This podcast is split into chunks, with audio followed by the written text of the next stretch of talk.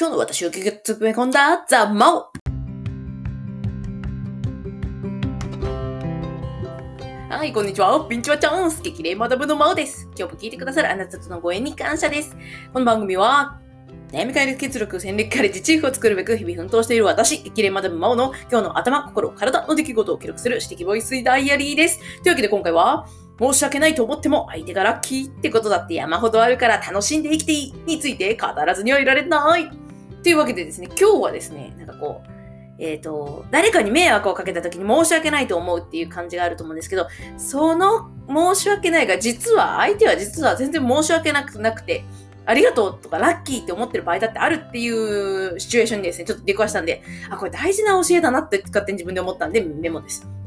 あちなみに今、カミカミなんですけど、だから今日はね、あんまり喋ってないからか、ちょっとカミカミですね。はい。で、今日はですね、実は、あと、レイクタウンが、我が越谷市にありまして、レイクタウンというでっかいショッピングモールに行ってきたんですけど、そこでですね、あのー駐車場のすごい車の出入りが激しいんですよね。やっぱそういうでかい、あの、ショッピングモールって。で、その時に私、あの、どうもですね、やっぱ運転の才能というか、注意散漫になりやすいみたいで、やっぱりあんまり運転才能ない、ない、才能ないっていうか、あんまりやらない方がいいなって改めて思うんですけど、その駐車場から出るときに、ちょっと先を見たつもりで出たんですけど、実は後ろから来てる、後ろからっていうか横からか、真横から来てる車がいて、ちょっとその車の、なんていうか、動きを止めちゃったんですね、私が車出るときに。で、あ、申し訳ない、ごめんなさいって思ったんですけど、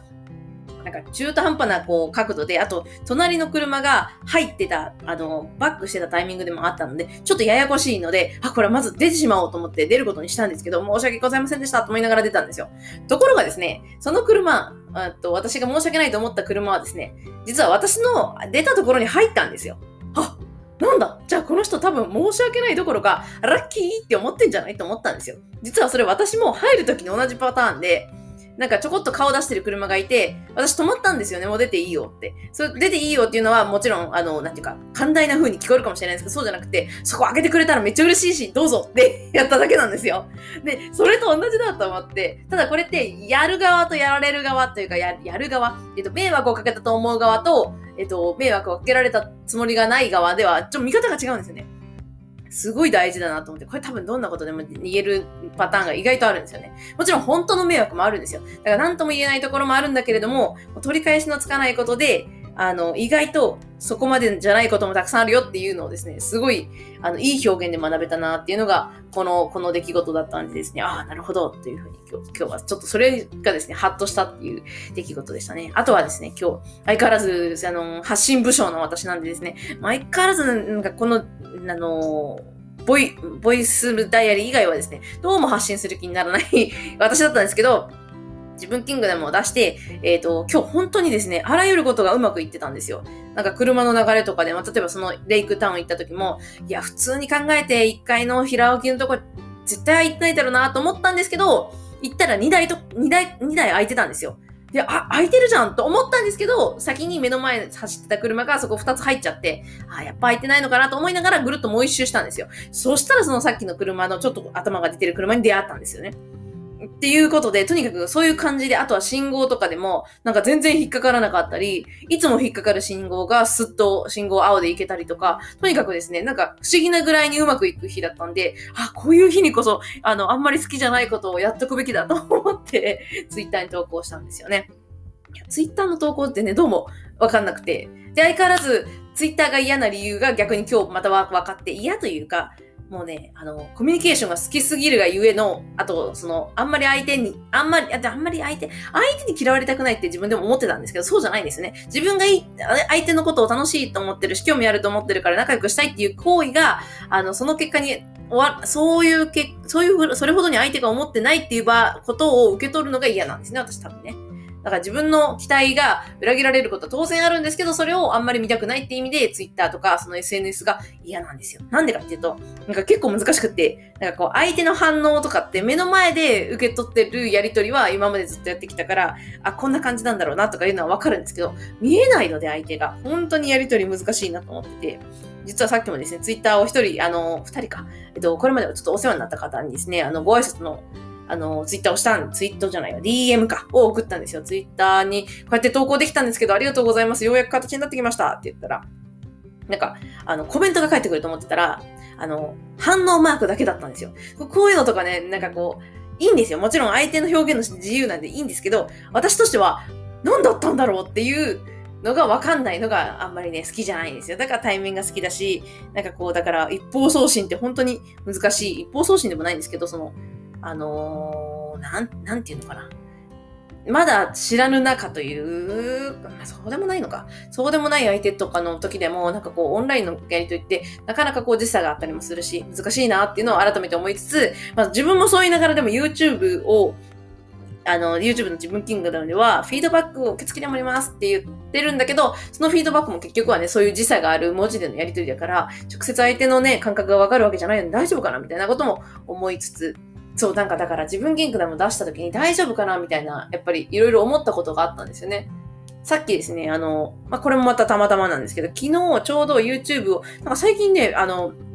そんなに言うほどあんまりここ最近見てなかった YouTube なんですけど、最近の YouTube はなんか見てて、あの、癒しになる時があるので見てるんですけど、その癒しになる YouTube を見てた時に隣のおすすめに出てきたのって、本田健さんとクリスさんっていう方が、あの、対談してる話で、その、あのー、自分の、ん自分の才能を見つけて転職にする方法みたいな話があって、ライフワークになってしまえば、その、仕事がライフワークになれば、全然もう苦じゃなくなるし、その、あの、お金を稼ぐっていう概念からも解放されるっていう話をしてらっしゃって、ああ、そうそうそうそう、私もそっちを多分最終的には目指してるんだろうなと思ってて、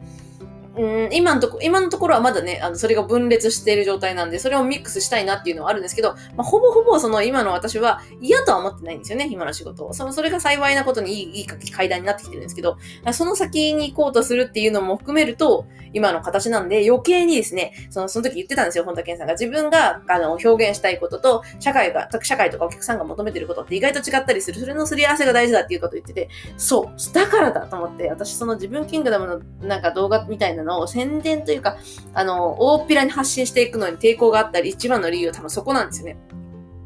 ずれてる可能性もあるなって思いつつ、自分が大事に、えー、した子供みたいなもんなんで、なんかこう、あの、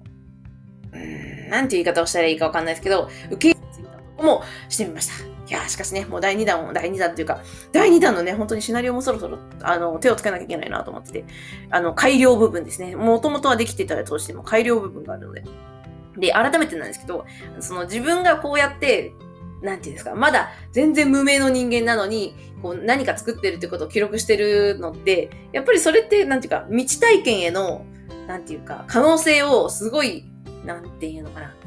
保存してるよなと思って、と思ってて。あの、なぜかというと、さ、最近私の中で話題のヒカキンさんですけど、ヒカキンさんってブログをずっと書いてて、とあるタイミングでマリオのビートボックスがヒットするんですよ、世界中で。の、その YouTube で、一気にブレイクするってことになるんですけど、それ前から、ブログでですね、いろんなこう活動を、こう、こう、公開というか、活動日記みたいな、日記じゃないかな。なんかこう、ある、どちらかというと、こう、人に向けて書いてるようなもんなんですけど、そういうものを、書いてるのを見ていて、やっぱりそういうのって面白いんですよね。その、後から、後になってその過程を知ることが知り、知りたくなる人っていると思ってて。で、私はもう、無名なまま子供も、もそれはそれで一つだと思うんですよ。もうなんか、わか、どうなるかわかんないことを保存するのが好きだなっていうのがただ私の個性なんですよね。前のその、妊婦さんあ自分が妊婦さん時代だった時にですね、あの、子作りをした夜から、えっと、こあの、妊娠が確定するまでの間を毎日毎日自分の状態を記録して、それをまとめたものを公開したんですよ。そしたらですね、それ、全く SEO とか何にもしてないのに、めっちゃすごいアクセスあって、20万アクセスとか1週間で来た時があって、あれはですね、本当に私にとっていい成功体験だったんですよね。あ、そうか、やっぱり世の中が求めてるものを提供できるってことは、やっぱり求められてるから、すごく勝手に伸びていくんだっていう。私、どちらかというと自分キングでもそっちを狙ってるんですよね。なので余計に、こう、うん、なんていうか、そういう人たちに当たるかなって。それも自分キングダムは、あの、役立ちも含め、自分みたいな人、私みたいな部族の人間、もういると思うんですよ。自分の悩みを自分で解決したいとか、そういうなんか向上心結構あります系な人。いや、大事じゃないですか、向上心って。で、そういうような、まあもちろん人に頼るも大事だし、それは今の私でこそ言えることなんですよ。過去の私には言えなかったんで、多分その向上心がある人で、あの、人に頼ることができない人っていうのもいると思ってて、そういう人たちに私は多分言えることがあるんだろうなと思ってるんですよね。だからそういう人たちに刺さるようにっていう、こう、二段階式なんですね。誰かの役に立ち、かつその中でも自分に似た人たちが、あの、なんていうか、近くに感じられるような存在になっていけたらいいな、誰かとゆずゆるく繋がれて、繋げられていったらいいなっていう、いろんな願望が入ってるわけですけど、なんかそういうことができたらいいなっていうふうには思っていて、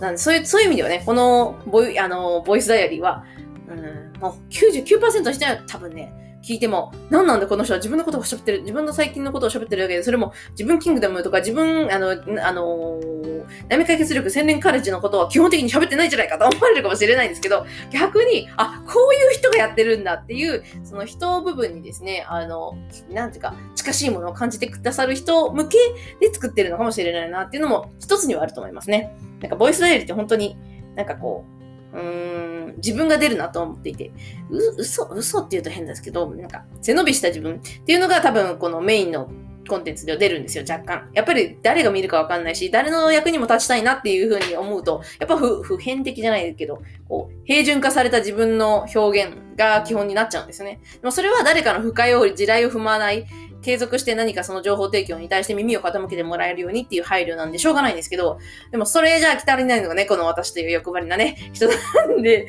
まあ相変わらずだなと思うんですけどね、そういう自分の思いとか、あとはその、役立ちのために出したものが、役立ちというか、自分が欲しかった情報だから出した。そしたら誰かの役にも立ってたっていうようなと同じで、この自分キングダムとか悩み解決力戦略カレッジの内容も、同じようにそういうのが欲しいなと思ってる人が、あの、探し当てて利用してくれればいいなと思う願望があるゆえに、私自身は、その、自ら発信して、せっせせっせとっていう感じじゃないんですね。だから、なんかい、つも思うんですね。あの、応援してもらえる人になろうってみんな言うんですけど、うーん、それって、あの、私無理かもなと 思うんですよね。あ、こういう個性の人が面白いって言ってくれる人ならいいんですけど、なんかこう、うん、応援してもらおうっていうのって、どちらかというと、なんか私の印象は、なんかすごく、自分を丸く削ることだと思ってて、その方がいいっていう場合ももちろんあるんですけど、うん、なんていうか、まあ、そのまんまの自分っていうのはね、大変荒削りなんで、あの、人に、なんていうか、害も及ばす可能性があるから、そこに対する配慮は必要ですけど、それ以上に、こう、平準化する必要もないんじゃないかなって思っている、その合間を取ってるのが、この、あのー、ザ・マオでの私なので、これが、そのまま誰かに受け入れられる可能性はあるのだろうかっていうのですね、今すごい実験モードなんですよね。だからこれは、もしかしたらね、数年経って、